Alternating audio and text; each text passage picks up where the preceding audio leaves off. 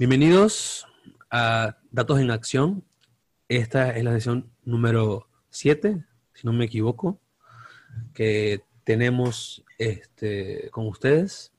Como saben, esta es una grabación en vivo, un webinar que se convierte en podcast, que nos pueden escuchar por pues, Spotify, por iTunes, por Google, Podcast, Overcast, como ustedes quieran. Esta vez tenemos la suerte de tener como invitada a Paola Villarreal. Ella nos va a estar hablando eh, sobre su, su, vasta carrera de ciencia de datos, sus actuales emprendimientos eh, y está disponible para, para, para, sus preguntas. Las preguntas, como saben, las pueden hacer en QIA. Aquí debajo en el Zoom pueden hacerla por allí. Y, con el, eh, y en el transcurso del webinar ella nos va a poder responder. Bienvenida, Paola. Muchas gracias. Hola a todos. Hola a todos. Bienvenido, Paola, también. Eh, muchísimas gracias por aceptar nuestra invitación. Eh, como algunos de ustedes ya saben, yo soy gran fan del trabajo de Paola. Y Paola, por favor, platícanos. Desde hace mucho tiempo te sigo, de, como de cerca, de lejos, porque tenemos muchísimas personas en común. Y algo que quisiera que nos platicaras antes es de tu trayectoria profesional, ¿cómo empezaste en este mundo de, de, la informática primero y después de ciencia de datos? Platícanos, por favor. Sí. ¿Cómo están? ¿Me escuchan bien? Sí. Sí. Gracias por la invitación antes que otra cosa y gracias a los que están conectados. Este, pues, sí, mi, mi carrera profesional lleva ya, este año cumplo en octubre 20 años, ¿no? Y tengo 34. Entonces, pues sí, empecé wow. muy, muy, chiquita a programar eh, y a los 15 años en tomé como un, un, trabajo de verano haciendo páginas web, este, donde aprendí ahí a básicamente skills que todavía utilizo, ¿no? Que son bases de datos, ¿no? Que en ese entonces eran las primeras versiones de MySQL, ¿no? Eh, también las primeras versiones de eh, PHP y muy, muy, muy, muy, muy este, primeras versiones de JavaScript, ¿no? O sea, lo, para, lo que se, para lo que se utilizaba JavaScript en ese momento era para poner las eh, animaciones de, de, de, copos de nieve, ¿no? Cuando estaba en Navidad. Sí, es cierto.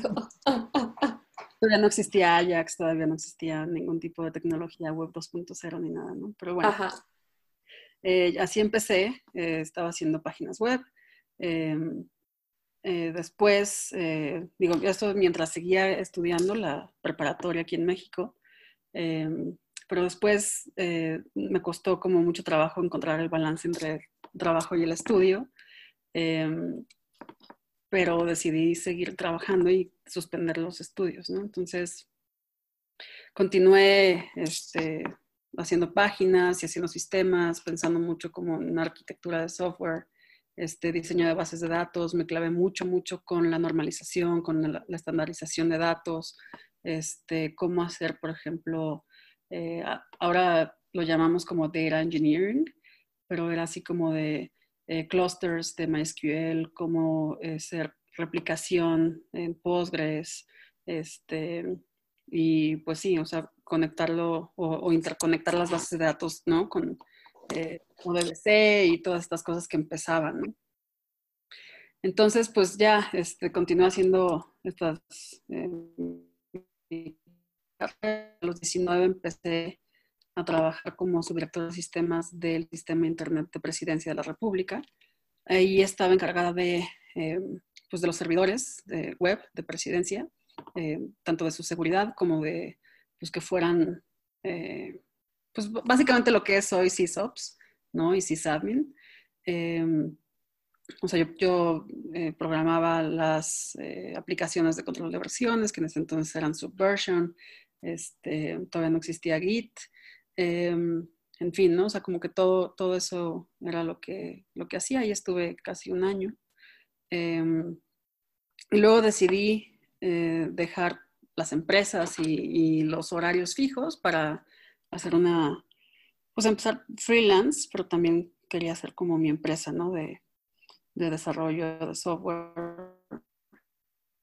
Este, y pues así estuve cinco o seis años, hasta por ahí de 2000, eso fue en 2006 que empecé, 2005 que empecé, este, hasta por ahí de 2009 que empecé a clavarme mucho con Twitter, ¿no? Y de cómo poder hacer análisis de datos, este, del, o sea, empecé a coleccionar muchos datos de Twitter. De hecho, creo que fui de las primeras eh, en México que, hacía análisis ¿no? de, bases de datos, los cuales les, pues no, no, necesariamente se los vendía a, a, nadie, pero lo compartía, por ejemplo, con Telmex, con eh, gente del gobierno de la ciudad, este, en fin, ¿no? con los senadores, este, cuando empecé a hacer más activismo, ¿no? De, por ejemplo, el Internet necesario, ¿no? Esta campaña que, que buscó eliminar el impuesto, el IEPS, a las telecomunicaciones, ¿no? Porque que querían hacerlo los senadores en 2009. Eh, y pues todo, o sea, de ahí empecé, eh, bueno, siempre he tenido así como una vena o una predisposición hacia lo abierto, ¿no? O sea, de hecho yo le atribuyo mucho de lo que he hecho a el software libre, al, código abierto, ¿no? Entonces, de hecho, yo no creo que estaría aquí hablando con ustedes si no fuera porque mucha gente antes liberó su trabajo y su código, ¿no? Y eso me permitió a mí, eh, sin tener una preparación formal en, estos, eh, en estos temas, aprender muchísimo a través de la práctica y a través de, pues sí, poder eh, estudiar eh, los códigos y los proyectos y poder colaborar con mucha gente de forma mucho más abierta. Entonces, eh, digamos que ese es un micro resumen. Por ahí de 2010 empiezo como a tomar un poquito más de notoriedad mediática, digamos así, porque hice varias aplicaciones que fueron pues sí, primeras planas de periódicos y cosas así, ¿no? Entonces, una de ellas es la de Covici, que es un sistema de bicicletas públicas aquí en México, en la Ciudad de México. Em, en lo que, pues, lo que hice básicamente fue scrapear los datos desde un, o sea, ellos publicaban un mapa, pero pues obviamente no querían publicar los datos tal cual, sino nada más el mapa para que la gente fuera este, a su página y consultara en su página el mapa, ¿no? Entonces lo que hice fue scrapear este, su página, la metí a una base de datos, le puse una API a esa base de datos que básicamente era un JSON tal cual, no tenía nada de API. O sea, hiciste la base de datos abierta.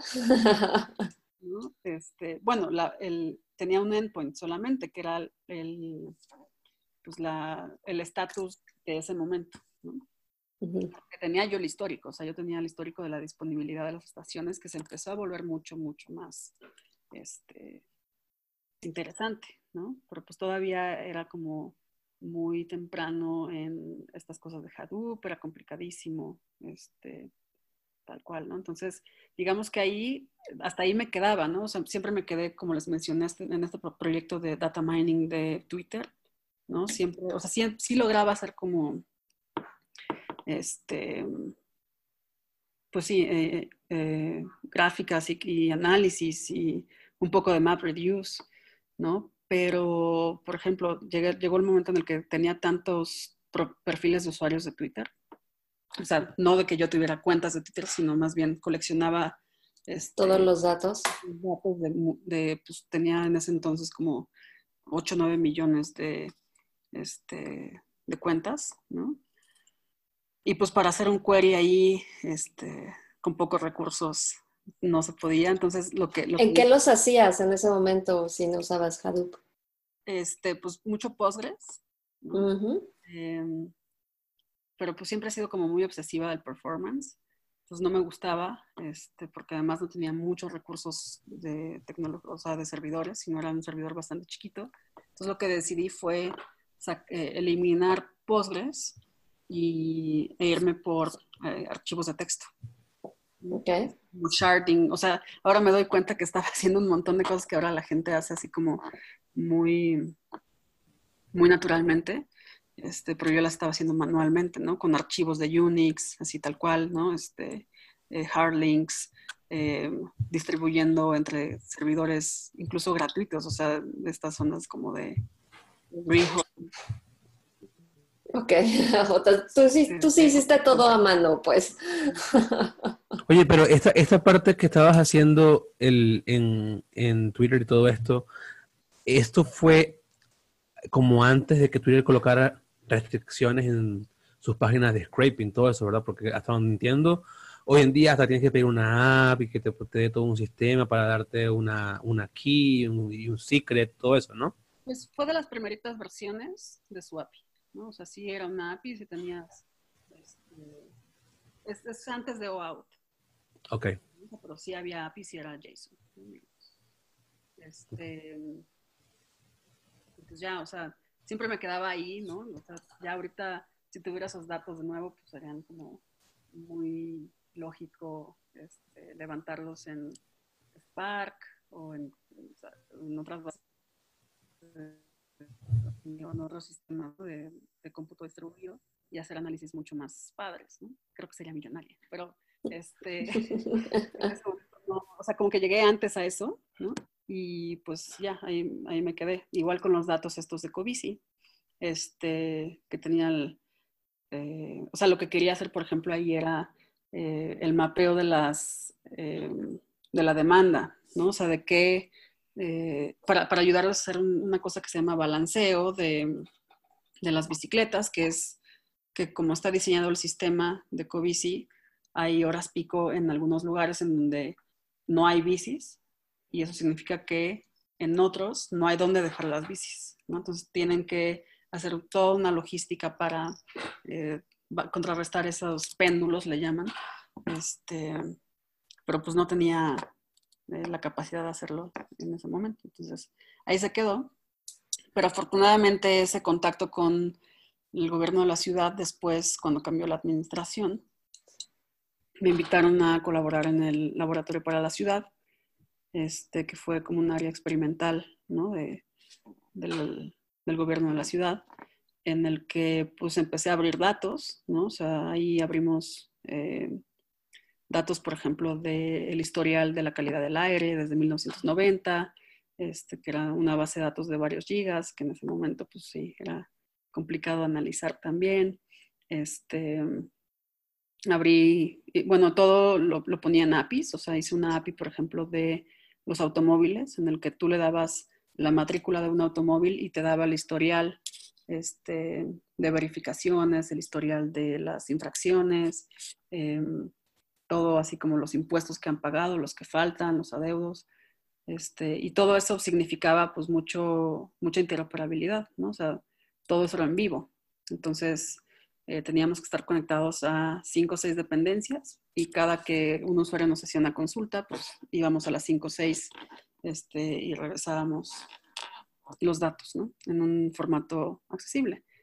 Em, ahí estuve un año y medio em, haciendo, pues sí logramos, eh, pues era, digo, ya ahorita lo veo así como que, ay, qué lindo, ¿no? Pero eh, fue, costó mucho trabajo eh, evangelizar, digamos, en el 2012, 2013, este, desde cero en la cuestión de datos abiertos. ¿no? O sea, fuimos como del, pues sí, de los primeros portales de datos abiertos en México. Definitivamente fuimos la primera API ¿no? de datos gubernamentales o la primera API gubernamental en México y quizás en muchas otras partes también. Eh, y ya, o sea, eh, esa fue como mi experiencia en el gobierno de la ciudad. Yo después salgo eh, porque me ofrecen un trabajo en Xamarin, que ahora fue comprada por Microsoft. Y Xamarin, eh, digamos, yo cuando hice la app de Covici la hice justamente en Xamarin Studio, ¿no? que es un framework en .NET este, que te permite con un solo código hacer aplicaciones 100% nativas, o sea, no hay como un layer de, abstracción, sino es tal cual usando los SDKs de los sistemas operativos móviles, em, eh, hacer aplicaciones nativas. Entonces, eh, un muy amigo mío, eh, que también es, o sea, soy su fan, ¿no? Y siempre lo he admirado. es una vaca sagrada. este, don Miguel de Casa, me invita a trabajar en su equipo. Eh, estuvimos ahí en el equipo core ¿no? de Xamarin iOS, ¿no? lo que significaba que pues, tenía que lidiar mucho con el SDK de iOS, este, hacer los bindings de, eh, en .NET, ¿no? Y pues al final de cuentas estaba, o sea, creo que fue de los trabajos más eh, low level, ¿no? Que, que, hice, porque pues sí estaba muy, muy clavada en cuestiones ya de sistema operativo y de implementación de, de frameworks en sistemas operativos. Entonces estaba muy interesante, pero pues siempre fue mi, o sea, mi, mi inquietud siempre ha sido como el impacto social, ¿no? O sea, por eso eh, esta, eh, esta, esta charla se llama eh, Data Science o Ciencia de Datos con Impacto Social, porque pues, eso siempre me ha llamado la atención, como que tengo ahí una espinita de justicia y de este, cuestionamiento de las autoridades y tal, ¿no? Entonces... Que tu trabajo tenga un objetivo, pues, ¿no? con tus valores. Sí, ¿no? Entonces, eh, pues mientras, o sea, el trabajo con Miguel y en Samarin estaba increíble, o sea, me iba muy bien. pero apliqué una beca de Mozilla. Mozilla y la Ford Foundation se unieron. La Ford Foundation, ay, dice que mi conexión está inestable. ¿Me, ¿Me escuchan? Sí, yo sí te escucho. Sí, sí, Ya desapareció. Este, Mozilla y la Ford Foundation crean este fellowship, ¿no? que, en el que la Ford Foundation le da dinero a Mozilla para eh, conectar a tecnólogos, ¿no? como yo, con organizaciones de la sociedad civil este, y ver qué pasaba. ¿no? O sea, em, entonces Mozilla em, se conectó con un montón de organizaciones, entre ellas eh, la American Civil Liberties Union de Massachusetts, este, eh, Public Knowledge, eh, ¿qué más? derechos digitales, no sé, un montón, ¿no? O sea, la Electronic Frontier Foundation, este, y todas estas organizaciones que están de una u otra forma preocupadas por el impacto de la tecnología en la sociedad.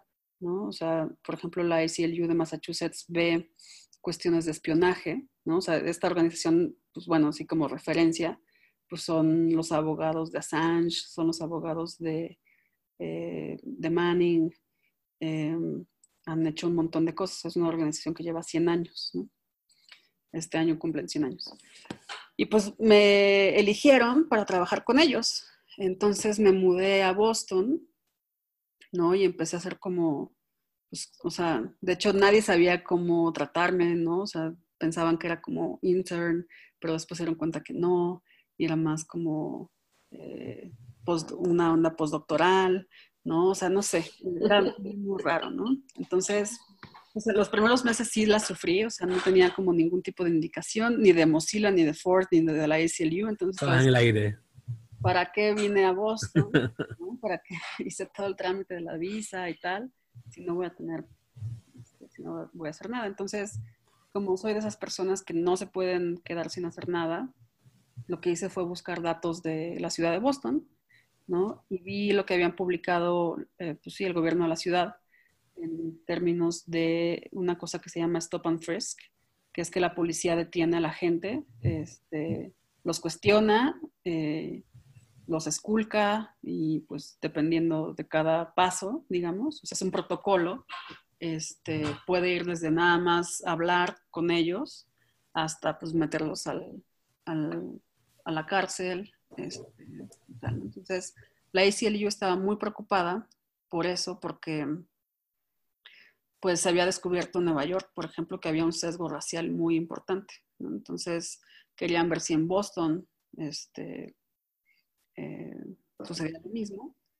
Y habían publicado un estudio, ¿no? Con, este, pues sí, un estudio estadístico en el que pues sí veían que había un pequeño sesgo racial, ¿no? Entonces, lo que yo hice fue tomar esa base de datos. Bueno, esto fue de, no fue la, base de datos de Stop and Frisk, sino fue la base de datos de incidentes de, la policía. Este, y ahí visualicé justamente en un mapa así tal cual, porque siempre he usado POSIX desde hace 10, 11 años, ¿no? O sea, este,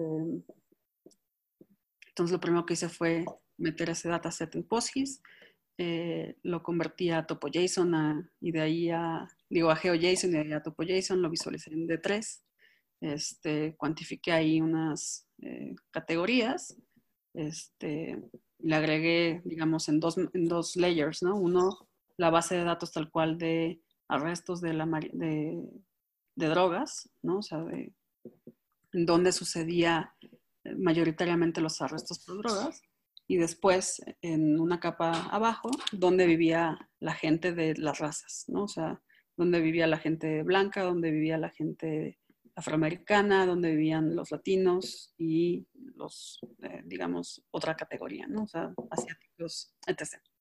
Entonces, pues ese mapa, eh, así visualmente era muy claro que donde vivía la gente eh, afroamericana y latina era donde sucedían esos arrestos, solamente, o sea, y se veía, o si lo veías a nivel calle, pues sí, o sea, se, ve, se veía muy, muy claro. Entonces, eso, cuando yo les mostré esos primeros mapas a la gente de la ACLU, se dieron cuenta del potencial que tenía colaborar más conmigo. Me empezaron a hablar más, este, digo, a, mandar más datos, ¿no? De muchas otras cosas, a pedir más cosas. Eh, demandaron a la policía de Boston para que les diera la base de datos completa de los stop and frisks, que era como la versión digital de un formulario que llegan, llenan a mano los policías cada que detienen a alguien. Entonces eran como 280 mil este, registros de eso, ¿no? Obviamente, pues sin direcciones, o sea, más bien con direcciones, pero muy imprecisas, este. Entonces ahí, por ejemplo, utilicé el Tiger, que es como este sistema de, em, pues sí, de, que, utiliza el Servicio Postal de Estados Unidos para saber dónde están las eh, direcciones y cómo hacer eh, reverse ¿no? Eh, y justo lo conecté con PostGIS, entonces todo lo hacía desde Postgres y hacía como mucho eh, reverse geocoding y al final de cuentas logré eh, pues traducir, digamos, las, las direcciones que habían apuntado en papel a coordenadas. Entonces, ahí nos dimos cuenta que el mismo patrón existía, entonces seguimos analizando, hicimos una campañita. Eh, de concientización en la que también se pedían donativos.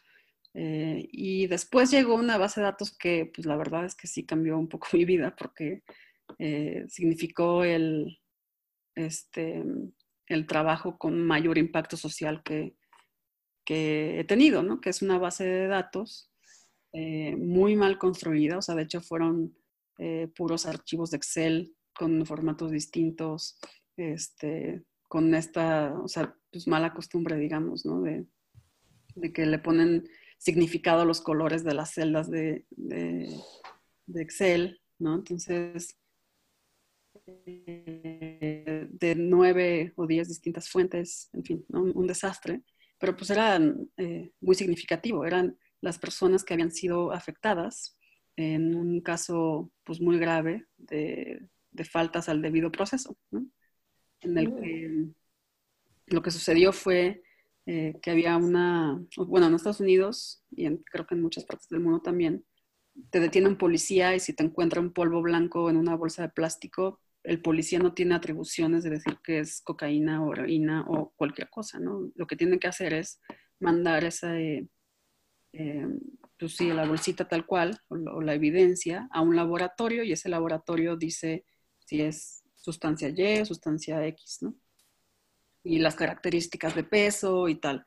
Y con base en esos análisis y los resultados de las pruebas, se determina el cargo, ¿no? Entonces, por ejemplo, es muy distinto si eh, es cocaína menos de 14 gramos o si es cocaína este, más de 14 gramos, porque eso ya es distribución, este, y son este, las consecuencias son muy distintas, ¿no? O sea, puede ser desde que estés, eh, pagues una multa hasta que te, estés 40 años en prisión, ¿no? Y entonces, todo, todo eso depende de estas únicas pruebas que realiza un técnico en un laboratorio, ¿no? Y una de estos técnicos este, estaba coludida con la policía, ¿no? Entonces, se ponía de acuerdo con los policías decían, le, pedían, hay mails ¿no? del jefe de la policía en un condado en, en, Massachusetts, eh, que le decía esta, esta técnica así de, oye, quiero sacar a estas personas de la calle, ya sabes qué hacer. Y ella respondía, sí, sí, estoy en eso.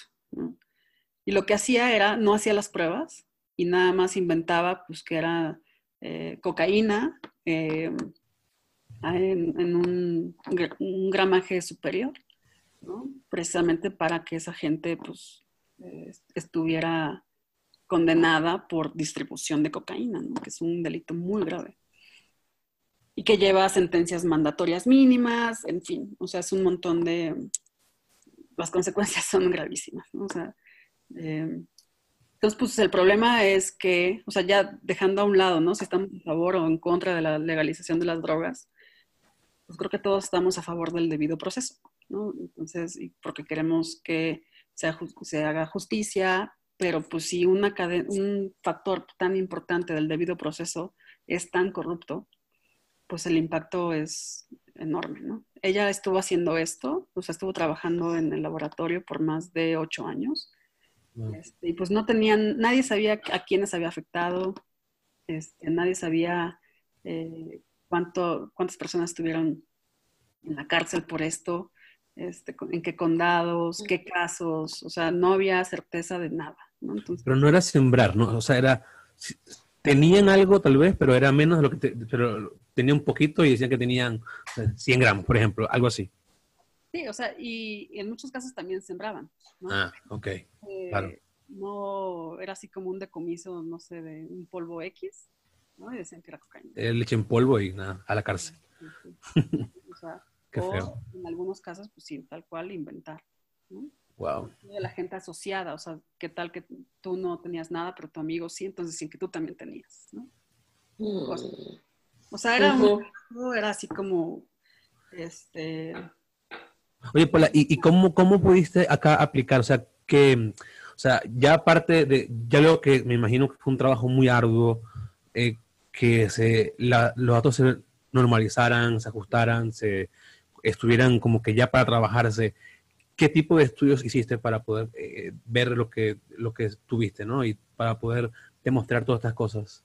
Sí, todo, o sea, después de, la normalización y todo el proceso que, mencionas, que sí fue bastante arduo, o sea, cada, tenía que programar algo específico por cada fuente de datos, ya que lo tenía todo en una base de datos, este, de nuevo Postgres, lo que hice fue básicamente trabajar muy de cerca con abogados, ¿no? O sea, con los mm. abogados de la ACLU, este, pues que eran los que tenían la teoría detrás y era como de, ah, ok, pues vamos a explorar los datos, ¿no? Entonces la exploración de los datos la hice junto con nuestros abogados y nos dimos cuenta que sí habían... Pero una pregunta, uh, Paola, ¿qué tipo de datos tenías? O sea, porque nos dijiste que, bueno, que tenías datos en Excel de diferentes fuentes, pero ¿qué tipo de información había en esa base de datos? Pues, mira, teníamos eh, los cargos, o sea, la, fecha de, de, arresto de la persona, qué cargos se le habían levantado, este, o qué cargos, ¿no? teníamos las sentencias, teníamos el catálogo de las sentencias, obviamente, que tampoco era algo abierto, Entonces, eh, queríamos ver, por ejemplo, si, este, si un cargo tenía una, eh, ¿cuál es el, lo contrario de atenuante? Eh, no atenuante. o sea, que lo hacía más fuerte, ¿no? Estar, sí. cerca de una escuela o estar o si la persona tenía libertad condicional, o sea, como que había atenuantes y lo contrario de atenuantes. Eh, y todo eso está en un catálogo, ¿no? Entonces lo que queríamos ver era, por ejemplo, varias cosas, ¿no? Una, eh, la principal era, pues los abogados del Estado decían, agravante, gracias, gracias. Gracias, Ingrid. Eh, era, por ejemplo, si bueno, los, abogados del, Estado decían que querían conservar esos casos porque eran gente mala, ¿no? O sea, que, la gran mayoría de los casos eran por distribución. Entonces, pues sí, o sea, tal cual, así de select from, este, toda esta base normalizada de los, los casos que sean eh, por distribución o, que los hayan este, que los hayan eh, pues puesto un cargo, un, sí, un, cargo y una sentencia por distribución. Y pues no, ¿no? O sea, solo el 23% de esos casos tenía, eh, habían sido acusados por distribución. Luego eh, decían que eran casos muy graves, ¿no? Que muy importantes, con mucho trabajo, Y pues eso, si fuera cierto, hubieran estado en las cortes como más importantes del estado, no las de distrito, ¿no? Entonces, mm. pues no, o sea, la gran, gran mayoría pues eran de, estos, de estas cortes así como súper chiquitas de colonias, ¿no? O, de barrios, este, lo que pues no eran casos importantes, ¿no? No sabíamos cuántos casos en total habían sido afectados por ella. Salimos con la cifra de 52 mil casos.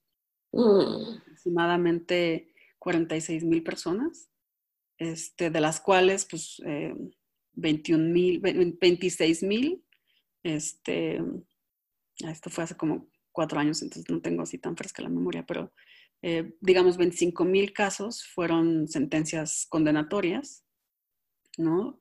Y pues las consecuencias de estas sentencias, una son la prisión, ¿no? Pero después vienen deportaciones, vienen pérdida de derechos, mucha gente después de ser convicta de estos delitos no puede volver a votar, no puede encontrar un trabajo digno, eh, no puede rentar un departamento digno, este, porque en Estados Unidos si tienes una condena así, pues básicamente te vuelves eh, una persona de desecho, ¿no?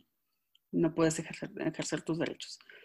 Entonces, por eso era importante pedir que todas esas sentencias negativas eh, se eliminaran tal cual. ¿no?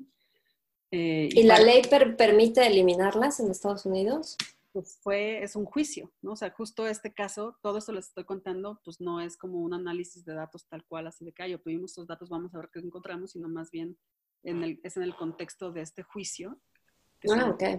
Eh, Bridgman contra el Estado de Massachusetts, Massachusetts ante la Suprema Corte de Justicia, ¿no? Entonces, la visualización de los datos eh, y el output del análisis era eh, un testimonio ante la corte, ¿no? O sea, un sitio web, no era una visualización en, D3, era bases de datos, bueno, unas tablitas de Excel, tal cual, visualizaciones en, en PowerPoint, ¿no? Y mucho texto, mucho texto que, o sea, además las visualizaciones tienen que estar bien hechas eh, para imprimirse en blanco y negro, en un formato muy específico, ¿no? Que son eh, de los testimonios ante la Suprema Corte de Justicia. Entonces, meto este testimonio, después meto otro, ¿no? Con todo el análisis, eran como 21 páginas. De hecho, está disponible ahí si buscan, este, no les puedo mandar ahorita el link. Eh, ahí, está, el PDF, ¿no? O sea, si buscan el caso, ¿no? De Dukhan, voy a poner aquí, Lukhan, eh, ACLU, um, mi nombre. Busquen eso en Google, seguramente les, les aparecerá un, par de PDFs. Y eso fue lo que metimos a la corte, ¿no? Lo que sucedió, yo no me lo esperaba, o sea, y tampoco los abogados, fue que em, estábamos en, la siguiente audiencia, que ya iban a decidir qué hacer, ¿no? Si sí se eliminaban o no. Lo primero que dicen los abogados del Estado es que gracias, eh, me nombran a mí tal cual, gracias al trabajo de Paula Villarreal este, y al análisis que, que, nos hizo llegar, hemos decidido eh, tomar esa base de datos, porque pues, tal cual la base de datos se metió como evidencia, ¿no? Como fuente de verdad, ¿no? O sea, eh, y es en lo que se iban a basar de ahí en adelante para todas sus decisiones y es lo que tenían que usar todos. Este, y más allá de eso, pues con el análisis que hice, se dieron cuenta que los abogados del Estado están manipulando este, el caso eh, y les ordenaron tal cual eh, eliminar al menos el 95% de esos casos, forzándolos a elegir muy, muy bien qué casos querían conservar que tuvieran evidencia suficiente este, para conseguir una condena, Y todos los demás este, a la basura. Entonces, eliminaron 21 mil casos, eh, que, lo cual es eh, la eliminación de casos más grande en la historia del sistema de justicia penal de Estados Unidos. Em, y pues sí fue así como wow, ¿no? Y yo, sí, yo no tenía idea, ¿no? O sea, cuando los jueces me mencionan a mí, los abogados del Estado me voltean a ver así con cara de, ah, No, yo, ¿qué está pasando? ¿Voy a ir a la cárcel o qué? qué excelente, qué excelente historia, ¿eh? Excelente. Entonces, eh, yo no me di cuenta del impacto, ¿no? O sea, digo, ya estaba muy contenta, todos mis colaboradores, como que, wow, wow, wow. Este, pero yo no sabía cuál era el impacto, yo no conozco el sistema de justicia, o sea, ¿no? Hasta que escuché en un programa de radio, uno que se llama Democracy Now, que entrevistan a uno de las personas a las que se eliminaron su condena. Y él llorando decía así de, a partir de este, de, que sucede esto, recuperé mi vida, ¿no? O sea, el, mi departamento, o sea, pude conseguir una mejor casa, ya tengo un trabajo nuevo que antes estaba así como de chamba, chambitas en chambitas. O sea, es como que se borra el historial, o sea, ya, ya como que, o sea, si hubo un registro, ya como eres inocente, no hubo nada. Pues. Ajá. Excelente. Oye, pero me imagino que dentro de, los, de estos casos habías, me imagino, deportados, ¿no? Los deportados yo creo que ya no pudieron regresar a, Estados Unidos. Pues justo en lo que me quedé, porque ya no estoy colaborando con ellos, pero querían desdeportar a alguien, ¿no? Al menos que fuera... Lo, como sucede en estos casos es que es, tienen, digamos, tienen que hacer un caso que cree jurisprudencia, ¿no? Entonces, eligen a una persona cuyo, eh, cuyo caso sea fuerte, demandan y si gana, pues crea esta, esta common law, le llaman. ¿No? Así funciona en Estados Unidos. Entonces eso les permite demandar más y si ya llegan determinado número, pues se vuelve ley. ¿No? Entonces, eh, digamos que lo que quieren es eh, crear esta, a través de litigios, pues sí, la jurisprudencia para que la gente pueda regresar si fueran afectados en este tema, ¿no? No sé cómo vaya, espero que vaya muy bien. Este, y bueno, pues este caso, al final de cuentas, al parecer va a salir en Netflix. Ah, cool. ¡Wow! Felicidades, Paula. Felicidades. Es una excelente historia. Es impresionante. pero no soy yo la, el personaje principal, o sea. Ay, no te vamos a ver actuar. No, Oye, encontré esto, no sé si eso será lo que, lo que tú dices, para, porque en realidad hay muchas cosas, o sea, y no conozco mucho de documentos de derecho, así que, pero vi unas gráficas allí que siguen en blanco y negro y me recordaron lo que tú dijiste, así que tal vez, ahí está tu nombre también, tal vez será eso, no sé si, porque pueda chequear la gente.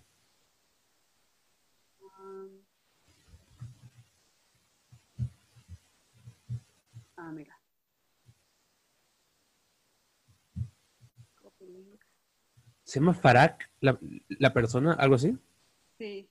Eh, ah, no, es que, eso, bueno, este que les platiqué se llama Dukhan, ¿no? Es una Annie Dukhan. Este, que tú dices, ah, ok, es un caso extraordinario. Es único este caso. Pues no, o sea, solamente en Massachusetts hay otro caso similar. O sea, Dukhan estaba en el, eh, en el este de, de Massachusetts y Farak estaba en el oeste de Massachusetts. Ok. Estaban haciendo este tipo de cosas. Farak, además, se drogaba con lo que decomisaban. No. Eh, es un estado progresista. Este, Oye, ¿y, qué pasó con estas dos personas, con la técnica y el policía? Eh, tuvieron un juicio, me imagino, después de... Sí, la técnica estuvo, por ahí dicen que, me escuchó eh, lejos, ¿no? Pero espero que ya, Cristian. Sí, eso ya mejor, creo. ¿Podrías este, eh, decirnos si estoy bien, Cristian?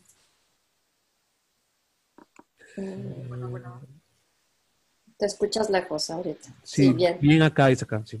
Este, entonces, pues sí, o sea, perdón, ¿qué me preguntaste? Eh, las dos personas, la técnica y el, y el policía, ¿qué pasó con ellos? Eh, pues sí, la, técnica se fue a la, a la cárcel, estuvo cuatro años. Em, y los policías, pues casi no hubo consecuencias contra las autoridades, mm. ni de policías, ni de abogados, del, o sea, los district attorneys. Este, ninguno tuvo así como, como una consecuencia punitiva, ¿no?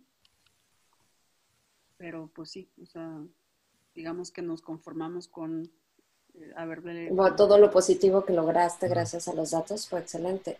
Oye, y una pregunta, ¿fue gracias a este proyecto que, que fuiste nominada por el MIT como de los innovadores de menos de 35 años?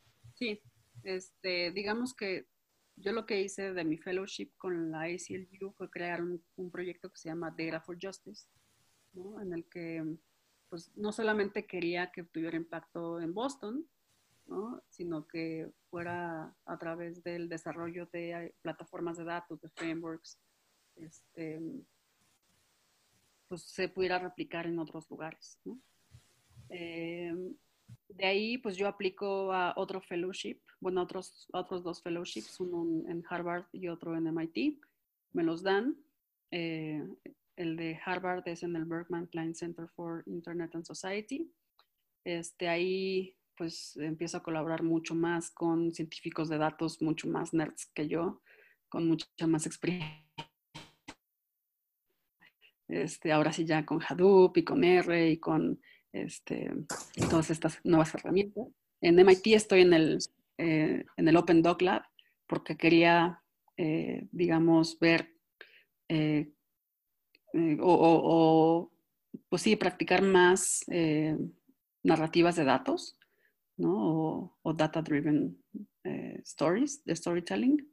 Em, entonces, pues ellos producen muchos documentales, este, y pues sí, ahí empecé a explorar mucho con animaciones, con, em, con eh, pues sí, narrativa, tal cual, o sea, me grababa platicando datos, o sea, escribía un guion, lo grababa y hacía que las visualizaciones siguieran ese guion, ¿no? En, animación.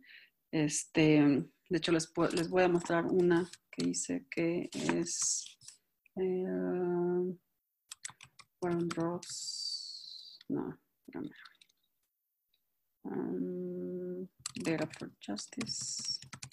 GitHub.io, Warren Rocks. Que es de las primeras que hice para la ACLU. Eh. Ahí le pueden picar play. Este, o irse eh, con el scroll hacia abajo y da lo mismo, ¿no? O sea, si ustedes se van, usan el scroll, la narración este, cambia eh, y la visualización cambia también. Y todo esto, pues para hacerlo, creé un framework en JavaScript que, digamos, usa D3 y, y otras tecnologías web. Em, y si se, van al, repositorio, se dan cuenta que el código tal cual de esta visualización es básicamente CSS y HTML. O sea, todas las instrucciones de visualiza esto, este mapa, hace el zoom aquí, tal. Todo eso está solamente en, en, HTML. ¿no? Entonces, ¿cómo se llama el framework, Paula? Se llama ANT, Augmented Narrative Toolkit. lo estoy queriendo reescribir para estas nuevas cosas que estoy haciendo, pero eh, pero todavía no. Este, eh, nada más la, licencia, por eso te, pregunto. Entré ahí en War on Drugs ah, nada más sale la licencia. Es que está en GitHub Pages, en este, en este tree. Ah, ok, está en el branch de GitHub Pages. Ya, ya. ahí está. Este, y ahí se dan cuenta, o sea, si ven el index, el index.html, ahí está tal cual las, este, las instrucciones, ¿no? Porque lo que quería hacer era que fuera lo suficientemente sencillo de visualizar este tipo de datos para periodistas y para diseñadores, no necesariamente para científicos de datos. Por eso es que todo está enfocado al HTML. Este, y obviamente, pues los datos están producidos eh, en este caso, todo está desde Postgres, ¿no? Con Postgres. Ahí si ven el, el, directorio de Data, pues ven... Está muy bonito, por cierto, ¿eh? felicidades. Muchas gracias. Ahí ven los datos y los scripts, ¿no? También puro SQL.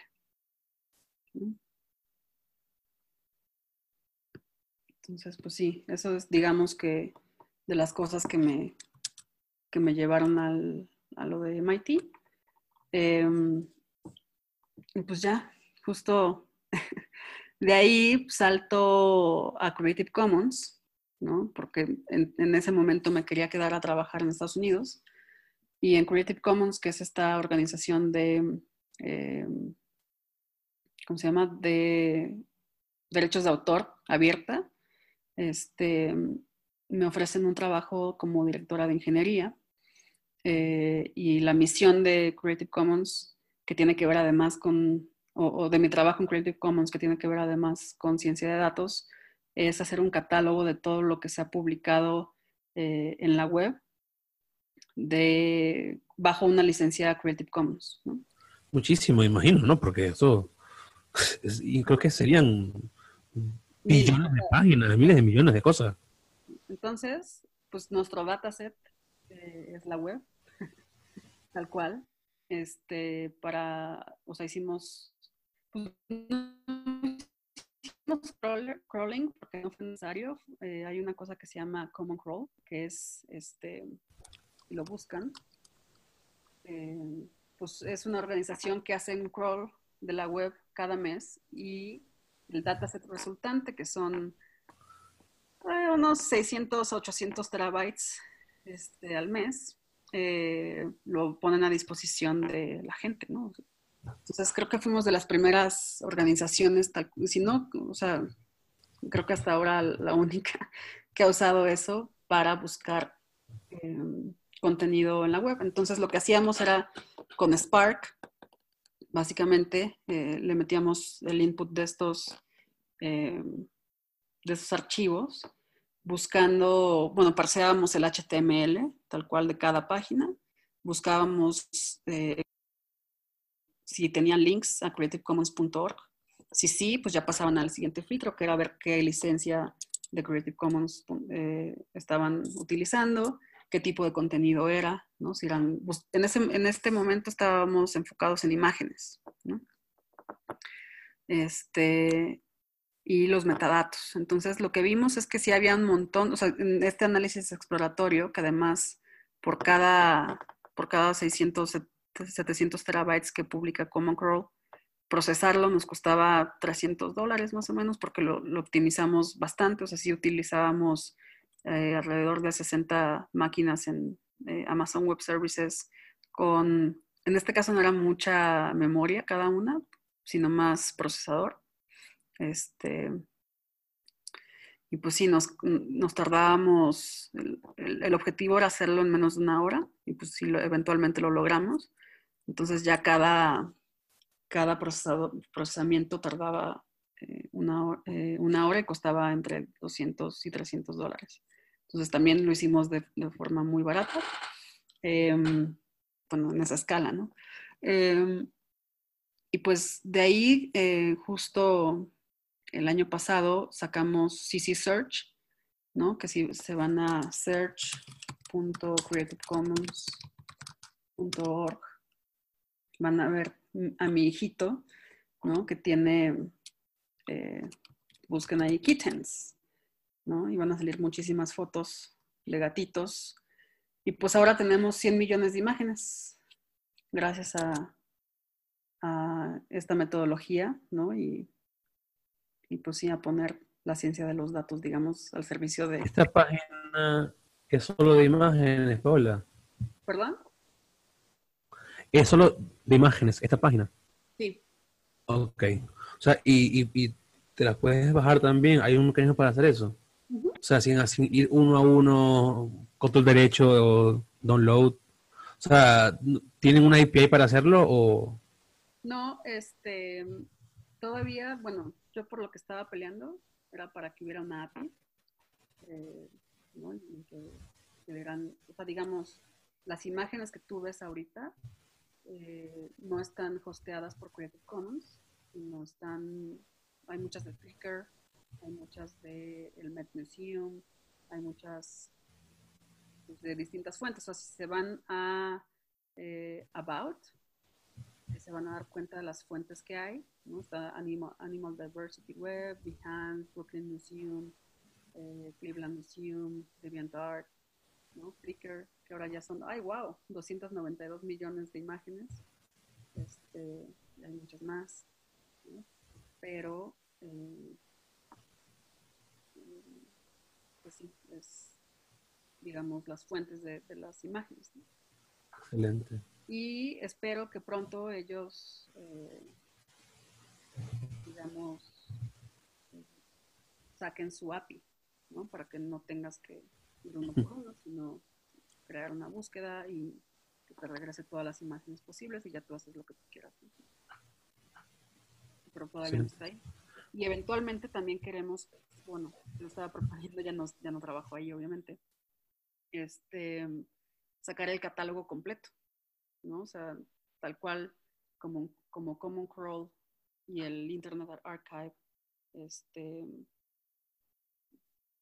eh, sacan estos dumps de datos, de terabytes y terabytes de información, yo creo que Creative Commons debería de hacer algo similar, ¿no? Para también alimentar pues, la investigación. Este, al final de cuentas es un dataset ya muy bien curado, tiene ahí eh, reconocimientos de imagen, eh, ¿no? Y pues, o sea, es un dataset fascinante y muy grande además, muy diverso.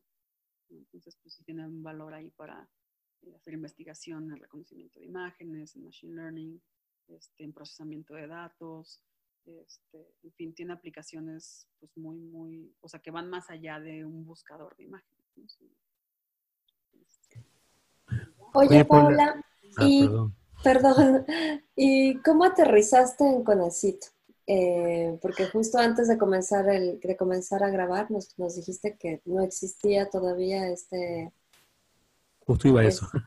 Esta cuestión oficial de coordinador de ciencia de pues datos. Mira, sí, eh, estamos trabajando para crear la coordinación de ciencia de datos de CONACIT. O sea, yo estoy ahorita como asesora, digamos, y tengo un equipo también, ¿no? De gente de, ciencia de datos.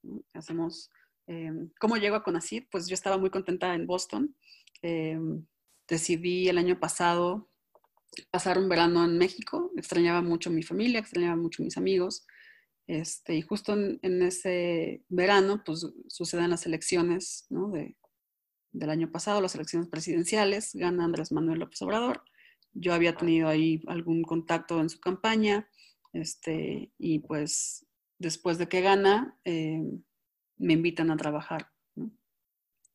Haciendo esto, eh, y pues digamos que lo que planteamos es cómo utilizar este tipo de experiencias de, ciencia de datos y de datos en general eh, para afectar de manera positiva eh, la toma de decisiones en política pública.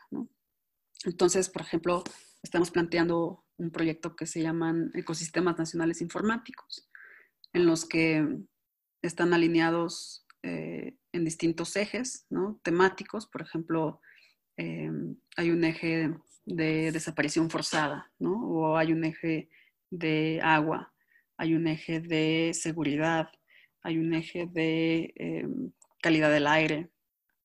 En fin, como de, estos, de estas problemáticas que afectan la calidad de vida aquí en México. Este, y básicamente la provocación es eh, qué datos hay, ¿no? ¿Quiénes son los eh, productores de esos datos? ¿Quiénes son, eh, digamos, los que deciden sobre esos temas utilizando o no utilizando datos?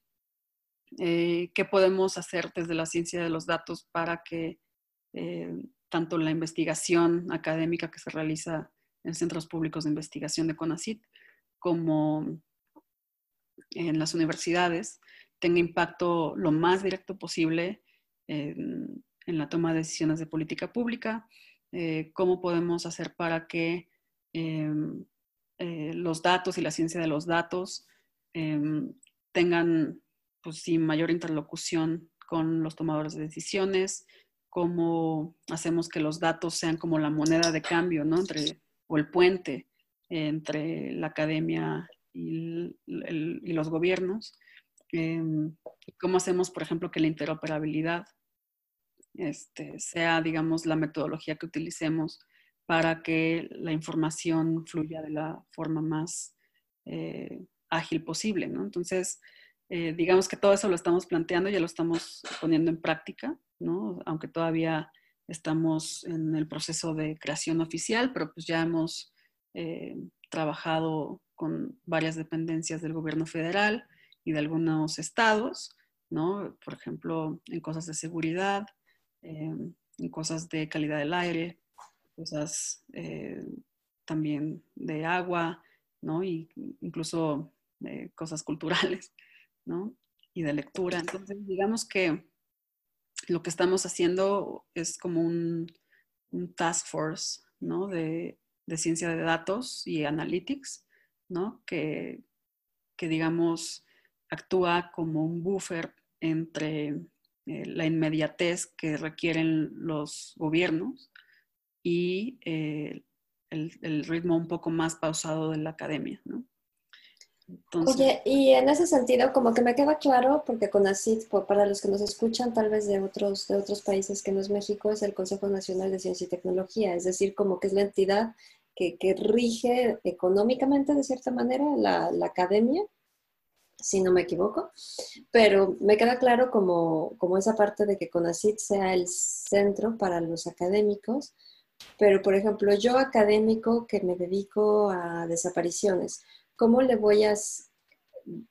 Ustedes van a ser el mismo puente para que yo pueda llegar a datos de desapariciones que están como súper cerrados. Sí. Ok, excelente. de hecho, mi, o sea, yo sigo trabajando, digo, programando y así, diseñando sistemas y tal, porque es lo que me apasiona, ¿no? Pero también ya me descubrí un talentillo ahí político. Entonces, este, ya me he sentado con secretarios, eh, y he colaborado con, pues digo, o sea, ya lo dijo mi, mi, jefa, ¿no? Eh, con la Comisionada Nacional de Búsqueda de Personas, ¿no? Y justo estamos en proceso de firmas de convenios de colaboración para que sucedan este tipo de cosas, ¿no? Ok, excelente. Oye, tenemos una preguntita que hace tiempo nos hizo Cristina, este, para ver si podemos ir ya a esta parte. Dice, buenas tardes y mi pregunta es, ¿qué herramienta usas para los ETLs? Pues mucho, eh, yo no vi la pregunta, pero bueno.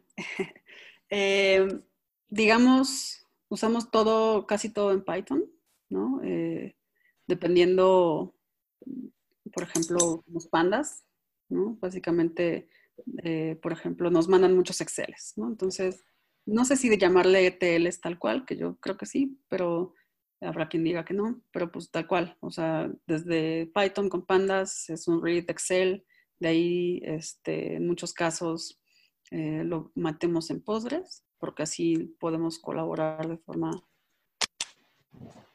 mejor con, este, entre varios.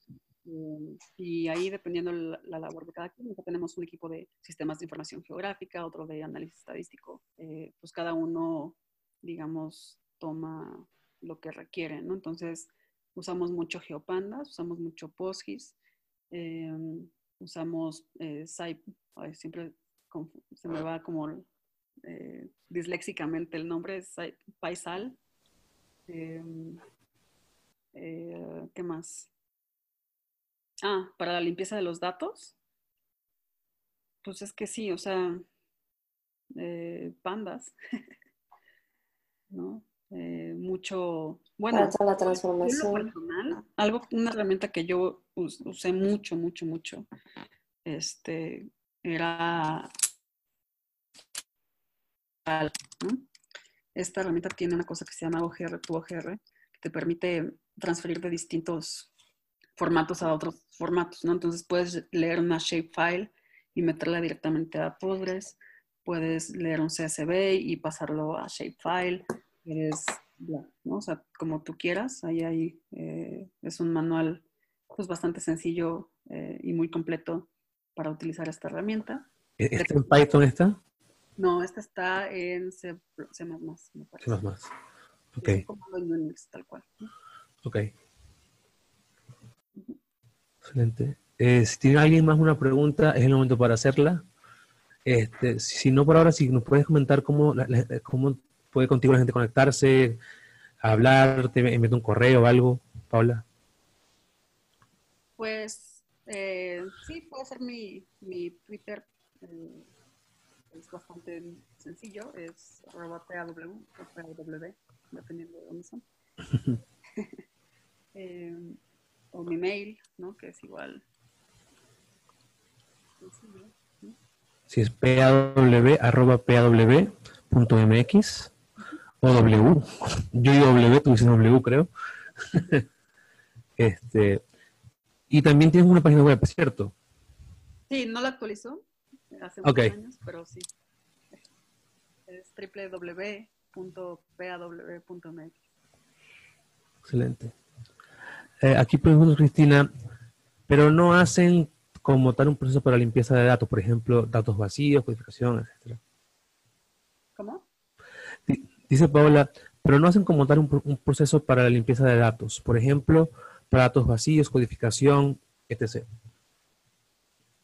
Sí, o sea, todo eso, por ejemplo, Pandas tiene un film missing, este, film nulls, ¿no? todo ese tipo de, pues sí, de estandarización. Eh, lo hacemos básicamente en Pandas apoyados por SQL, ¿no? Por eso digo que no necesariamente es ETL formal, ¿no? Y muchas veces depende el tamaño de la base de datos. A veces usamos cosas más como Spark este, y Hadoop, pero depende. O, MongoDB y tal. Okay. Somos no llegan muchas preguntas. Flexibles, digamos. llegan muchas preguntas, este, como siempre, acá nos preguntan, ¿cuál es el objetivo de la información generada por tu trabajo en CONACIT? ¿Habrá alguna colaboración con INEGI? Sí, este, de hecho, los datos del INEGI son eh, de las principales bases de datos que usamos, Si queremos, eh, si queremos, por ejemplo, cruzar cosas de seguridad, pues es muy importante saber el, contexto sociodemográfico de lo que estamos hablando. Entonces, pues sí tenemos, eh, como mencioné, un equipo de ciencia de sistemas de información geográfico y ellos son los que están llevando la relación con, con el INEGI y ellos, digamos, eh, estamos en proceso pronto, espero, de que se fortalezca esa relación y firmemos convenios de colaboración y tal, em, a ver, deja, es que creo que están, una cosa, unas preguntas están en el chat. Sí, pero les están pasando ya algunas para el, el QIA. Entonces, estoy en, en, QA, ok. Ajá.